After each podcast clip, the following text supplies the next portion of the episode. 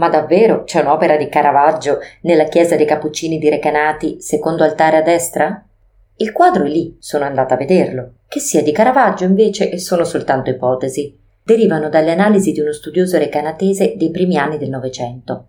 Mancano completamente perizie più moderne, più accurate, che potrebbero fugare ogni dubbio, e per questo il dubbio me lo tengo. Una cosa però è certa, o si può prendere per vera, tanto non provoca alcun scompiglio. Quella dipinta è cicoria. Lo sosteneva un botanico più di un secolo fa. Lui se ne intendeva e io voglio credergli. Sto parlando dell'opera Madonna dell'insalata, un quadro anche nominato come Riposo durante la fuga in Egitto. L'opera, della prima metà del Seicento, rappresenta il bambino seduto a terra intento a lavare foglie d'insalata, cicoria appunto, le lava in un catino e le passa alla madre, che le asciuga con un telo. Giuseppe invece è in piedi, osserva la scena con aria molto affaticata e afflitta, attende la preparazione di un pasto che non si prospetta di sicuro lauto e sostanzioso.